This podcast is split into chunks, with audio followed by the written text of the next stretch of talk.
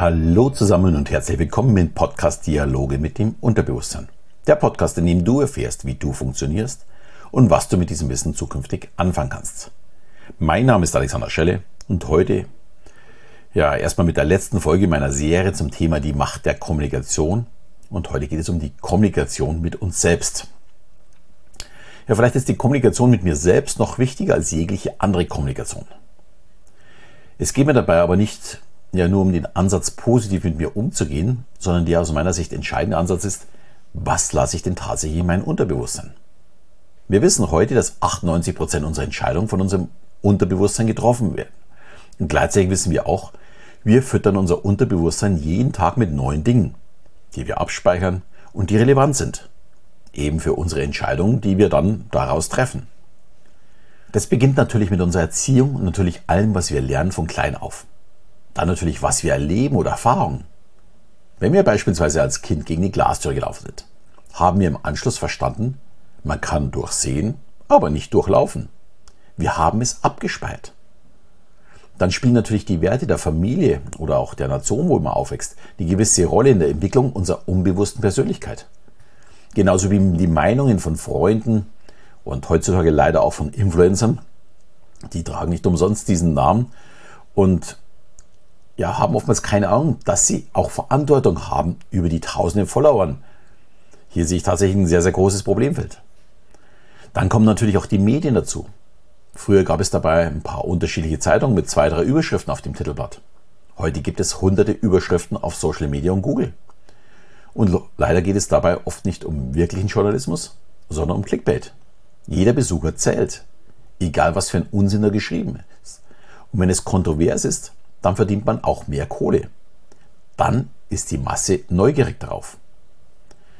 Ja, das ist eine schlimme Entwicklung, die man bei den Themen wie mit den Flüchtlingen, beim Umweltschutz, bei der Pandemie, jetzt im Krieg deutlich zu spüren bekommt. Es lassen sich zu viele Menschen von diesen manipulativen Beiträgen beeinflussen. Hier habe ich wirklich Angst davor, wie das noch weitergeht. Natürlich gibt es noch viel mehr, was wir jeden Tag an Informationen aufnehmen. Jeder Film, jede Serie, jedes Buch. Das gehört auch alles dazu, genauso wie dieser Podcast. Ich kann gleich mal dazu sagen, ich verkaufe hier nichts, das ist hier kein Clickbait, sondern äh, ich habe natürlich meine Seminare dahinter, aber es ist nicht irgendetwas, wo ich äh, bei jedem Besucher in irgendeiner Weise was verdiene, sondern ich verdiene tatsächlich nur bei denjenigen was, die dann bei mir auch eine Hypnose kaufen oder bei mir ein Coaching machen oder sonst irgendwie sowas. Also so gesehen versuche ich möglichst neutral auch zu berichten. Möglichst, weil es niemals 100% möglich ist, weil jeder natürlich schon seine eigenen Werte und seine eigenen Informationen hat, die er dafür nutzt. Ja, wie gelangt das jetzt in unser Unterbewusstsein und wird ja letztendlich auch dauerhaft abgespeichert? In dem Moment, wo wir es konsumieren, wird es noch nicht gespeichert. Außer es ist ein Schreckmoment. Und das ist auch wirklich wichtig zu wissen. Das gilt nämlich auch fürs Lernen. Während wir etwas lesen, ja, ist das so, wie wenn wir es im PC schreiben. Es ist da, aber wenn wir jetzt den PC ausmachen, ist es nicht mehr da. Es muss vorher gespeichert werden um es am nächsten Tag wieder öffnen zu können. Und unser Gehirn funktioniert sehr ähnlich. Nur haben wir keine Speichertaste. Wir benötigen dafür eine Trance-Phase.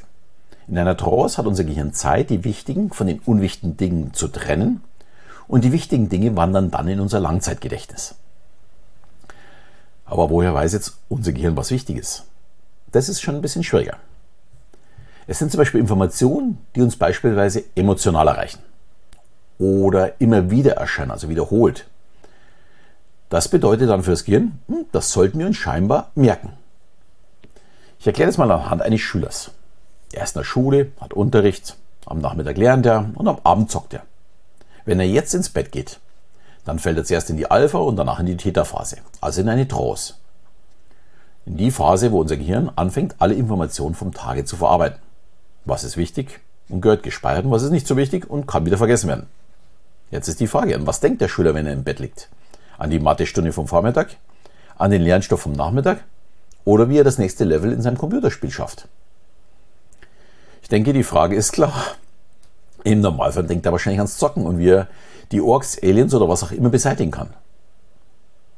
Und damit gibt er seinem Unterbewusstsein die Information, das ist wichtig und muss gespeichert werden. Und natürlich werden auch die 20. Wiederholungen der Vokabeln gespeichert. Oder die unfassbar schönen Augen von Cleo. Die waren ihm auch wichtig. Und vielleicht grübelt er auch noch an einer Matheaufgabe, die richtig tricky war. Und eine echte Herausforderung, die hat sie geschafft und das ist dann auch wichtig. Ja, und so läuft jeder Tag. Alles, was wir aufnehmen, wird gefiltert, größtenteils als unwichtig verworfen und nur die wichtigen Dinge werden gespeichert. Im Falle eines Schülers wäre es beispielsweise sehr gut, nur 40 Minuten Unterricht und am Ende 5 Minuten Meditation, Hypnose, Traumreise, egal wie, wie man es nennt. Eine Trance-Phase wäre jetzt wichtig, um es zu verarbeiten. Genauso wie nach dem Lernen am Nachmittag.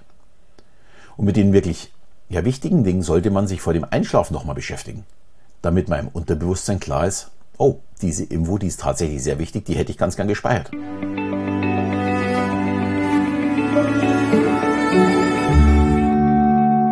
Und das Ganze funktioniert natürlich auch für jeden Erwachsenen so. Auch wenn wir nicht mehr aktiv auf eine Prüfung lernen, füttern wir jeden Tag unser Gehirn mit neuen wie alten Dingen. Und jeden Tag kommen neue Gehirnzellen und Synapsen dazwischen, äh, dazu. Und jetzt musst du entscheiden, was möchtest du da drin haben. Und man muss, es muss klar sein, das ist die Grundlage für alle unsere Entscheidungen. Falls du dich jetzt fragst, wie, schließlich passiert das ja alles vollautomatisch, dann hast du natürlich recht. Aber es kann ja nur das gespeichert werden, mit dem ich mich tatsächlich beschäftige. Und jetzt kommt unser Bewusstsein ins Spiel. Wir können entscheiden, lese ich die Bild oder die Süddeutsche? Sehe ich Horrorfilme an oder lieber eine Schnulze oder eine Komödie? Schaue ich mir reißerische Sachen von Mario Barth an oder doch lieber eine Doku über den Regenwald? Genauso mit wem gebe ich mich ab und verbringe Zeit? Ähm, mit dem Paulaner Stammtisch oder mit Freunden, die dem gleichen Hobby nachgehen? Oder vielleicht beginne ich wieder etwas zu lernen, eine Fremdsprache. Oder ich fange mit einer neuen Sportart an. Es gibt so viele Möglichkeiten und alles, was ich entscheide, mit was ich mich beschäftige, hat Auswirkungen auf meine zukünftigen Entscheidungen. Ich habe also in der Hand, wie meine Zukunft werden wird. Ja, und der zweite Schritt nach der Entscheidung, was konsumiere ich, ist auch, wie spreche ich mit mir? Bin ich mit mir zufrieden? Spreche ich eigentlich mit mir selbst? Und habe ich mir gegenüber die gleiche Wertschätzung wie gegenüber anderen? Das meine ich auch wirklich vollkommen ernst. Wie soll ich denn ein großes Selbstwertgefühl haben, wenn ich nicht respektvoll mit mir selbst umgehe? Wenn ich zu mir sage, das schaffe ich nie, oder dafür bin ich zu schlecht, oder das muss ich gar nicht erst probieren, das kann ich eh nicht. Der wird genau, ja, auch dieses Ergebnis erhalten. Er wird es nicht schaffen. Die selbsterfüllende Prophezeiung hat wieder zugeschlagen. So, und ich gehe jetzt mal davon aus, dass allen Hörern jetzt sofort ein Licht aufgeht. Was hat Henry Ford gesagt? Und wiederhole ich eigentlich ständig? Vielleicht einfach mal selbst sprechen oder nachsprechen. Egal, ob du glaubst, du schaffst es oder du glaubst, du schaffst es nicht. Du wirst immer Recht behalten.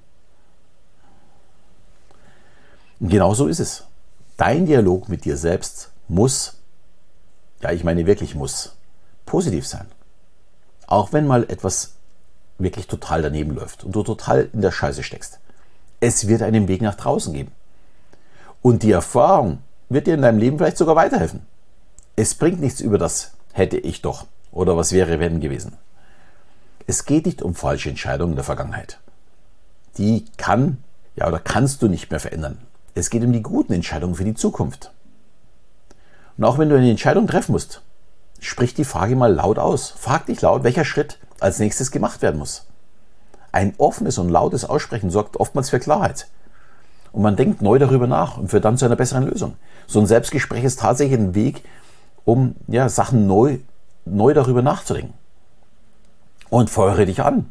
Du musst dein größter Fan sein. Du hast einen Superfan und das bist du selbst. Nein, jetzt nicht wirklich überheblich äh, auf andere wirken. So toll sind wir alle nicht. Wir sind alle nur ja, so das kleine Sandkorn auf diesem Planeten. Aber zu dir selbst darfst du tatsächlich ein bisschen überheblicher sein. Du darfst dein größter Fan, sein. Und da darfst du auch wirklich richtig Gas geben. Und wenn du wirklich alleine bist, solltest du ja positiv mit dir selbst sprechen und dich auch wirklich selbst anfeuern und lächle dich jeden Tag an. Böse auf dich selbst sein ändert nichts. Du musst dich bewegen, um positiv zu sein. Und dann wirkst du so auch auf andere. Äh, das Thema Selbstvertrauen und Selbstwertgefühl ist natürlich ein ganz eigenes. Und ich möchte mit dieser Folge nur erreichen, dass du ständig in deinem Dialog mit dir selbst bist und dass es wichtig ist, dass dieser Dialog tatsächlich positiv und für dich zielführend ist, dass du ein Ziel hast, wo du hinkommen möchtest.